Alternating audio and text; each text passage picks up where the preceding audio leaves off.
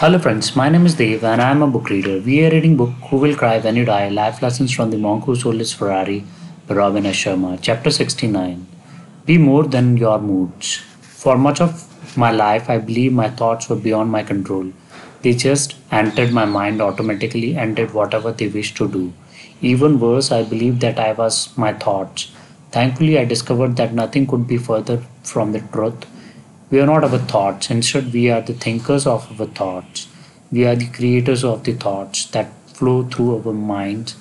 And given the fact we can change our thoughts if we choose to do so, this seemingly obvious insight was an epiphany for me. I soon became far more aware of the thoughts I allowed into my mind and the inner dialogue that takes place within every one of us Every waking hour of every living day, I began to pay complete attention to the quality of my thoughts.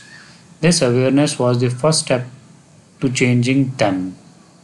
Over a matter of months, I trained my mind to focus only on positive, inspiring, and enlightening thoughts, and in doing so, I saw the outer circumstances of my life change.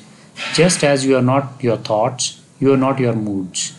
You are the creator of the moods you experience, moods that you can change in a single instant.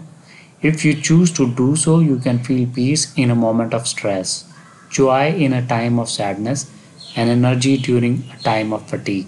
Thank you.